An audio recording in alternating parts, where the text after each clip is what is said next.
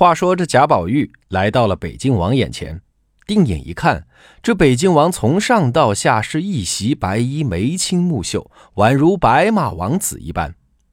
贾宝玉连忙就要跪下行礼，这北静王啊，连忙从轿子里伸出手来挽住，然后上上下下打量了贾宝玉一番，看他也是浓眉大眼的一表人才，于是笑着说：“果然名不虚传，真的就跟宝玉一样。哎，对了。”你从娘胎里带下来的那块玉在哪儿呢？嘿，看来呀，也有这王爷没见过的东西。贾宝玉连忙把玉从脖子上摘了下来，递了过去。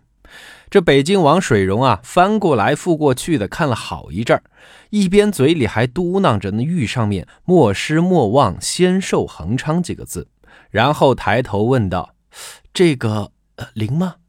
贾政连忙上来说：“这个就不知道了。”毕竟也没人试过，嗯，水溶点点头，又来回的看了几眼，然后整理好挂玉的绳索，亲自给宝玉重新戴上。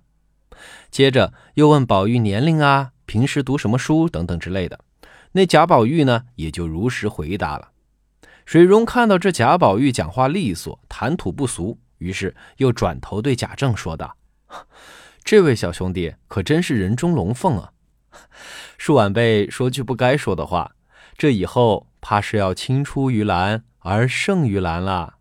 贾政连忙笑着说：“ 哎呦，您这就太抬举他了。呃，托王爷的福，要是真这样的话，我高兴还来不及呢。”水溶点点头，接着说：“啊，只不过呀，以宝玉兄弟的人才资质，我猜在家里也是百般受宠的。至少啊，我原来就是这样。”说句实在话，像我们这些晚辈，要是太受溺爱的话，其实也不见得是件好事，很容易就荒废了学业。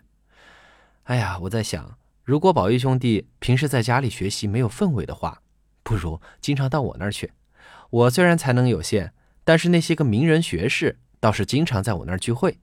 宝玉兄弟如果能经常去跟他们聊聊天对自己其实也是很大的提升啊。贾政听到，连忙道谢答应。人这王爷都亲自邀请你了，你看多给面子。不仅如此，紧接着那水溶又从手腕上摘下来一串念珠，递给宝玉，说：“今天见面匆忙，也没有准备什么礼物。这个呀，是前段时间皇上亲赐的吉林香念珠，你拿着就当是见面礼了。”宝玉连忙用双手捧着接了过来，转身递给贾政。然后父子二人一起鞠躬致谢。就在这时候，贾赦和贾珍一起上前来说：“这灵位要过来了，请北静王回轿子上坐。”北静王水溶说：“啊，逝者为大，我怎么能够进去坐着呢？有失礼数。我呀，就在这里。哎，挺给面子啊。”于是贾赦、贾珍手一挥，浩浩荡荡的送殡大队就接着出发了。又走了一会儿，就出了城。出城以后啊，那王熙凤害怕贾宝玉有个啥闪失，回去不好跟贾母交代，于是派人过去把贾宝玉叫到他这儿来说：“你平时跟女孩一样娇气惯了的，快别骑马了，下来下来，到我这车上来坐。”您看这王熙凤多懂贾宝玉啊！那贾宝玉早就不想骑马了，怪累的，于是一个翻身就下来，坐进了王熙凤的轿子里，两人有说有笑的继续前进。没过多久啊，就有人来报告。说这前面有户人家，二奶奶啊，您可以进去休息休息。王熙凤连忙让那人去问问邢夫人和王夫人要不要一起。那人去问了以后啊，说两位太太不用歇，说二奶奶您要歇啊，您就去歇息歇息。于是王熙凤就跟随行的人说：“咱们进去休息一下，毕竟啊，走了这么大老远，一个是大家累了，第二个呢也该方便方便。”宝玉一听，连忙派人过去把那秦钟叫过来，跟他一起。嘿。你看看这俩兄弟感情多好，于是啊，几个人就来到了那乡下人家里歇息歇息。那些村姑啦、婆子啦都没有见过这些个人，一个个绫罗绸缎、光鲜亮丽的，就跟那画上走下来的人一样，都围在那旁边看热闹。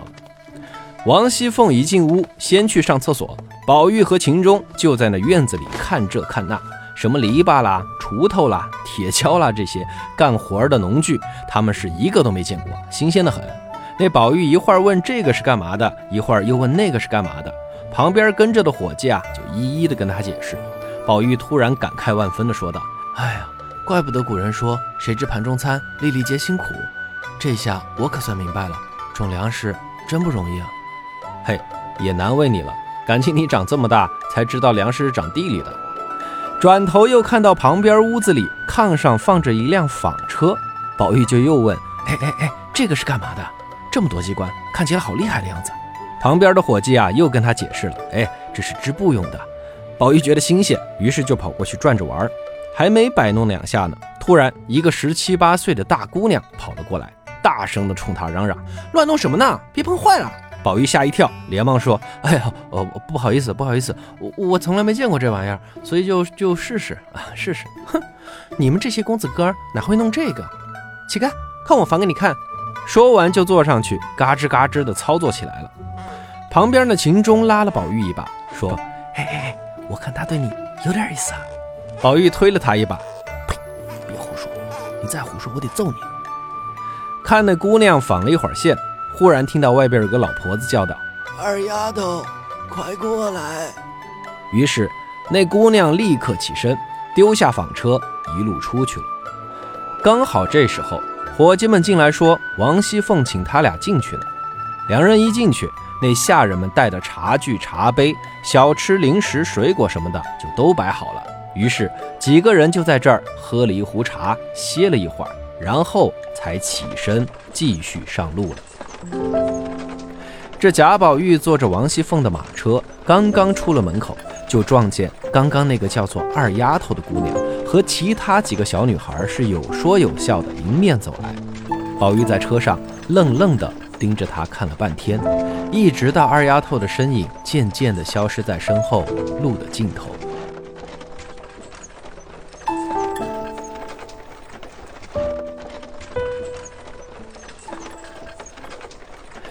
没过多久，他们就跟上了大部队，一路来到了秦可卿的停灵所在铁槛寺。秦可卿的灵位呢，停放在内殿，宝珠在里面陪着，贾珍在外边款待来往的宾客，王熙凤在里屋招待女眷，哎，也就是夫人太太们，里里外外啊，也是忙得个热火朝天，直到下午三四点，人才走得差不多了。王夫人和邢夫人这也准备起身回去了，毕竟天黑不能进城嘛。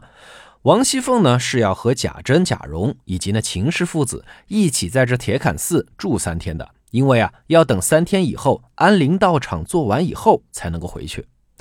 贾宝玉这好不容易出趟城，正新鲜着呢，也是不肯回去。于是那王夫人也没办法，只好让王熙凤照顾好宝玉，然后呢就和邢夫人先回家去了。这贾宝玉得了三天的假，那不得在这儿好好玩一玩啊？那么贾宝玉又会在这铁槛寺闹出些什么名堂呢？关注传说红楼，咱们下回揭晓。